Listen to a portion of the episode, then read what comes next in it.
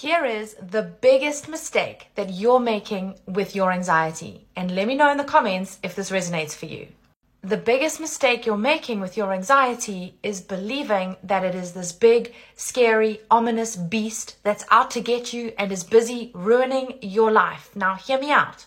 I know that's what it feels like. I know that's what it seems like, but it is not true. And when you continue to view your anxiety that way, you continue to generate fear and overwhelm each time you feel anxious, which only creates more anxiety. So, what should you be doing instead? Well, I would like you to start seeing your anxiety as a very small, misguided, basic alarm system that is really there to keep you safe. And yeah, it's got its information a little bit crosswired, but in essence, it's there to serve you. Shortcast Club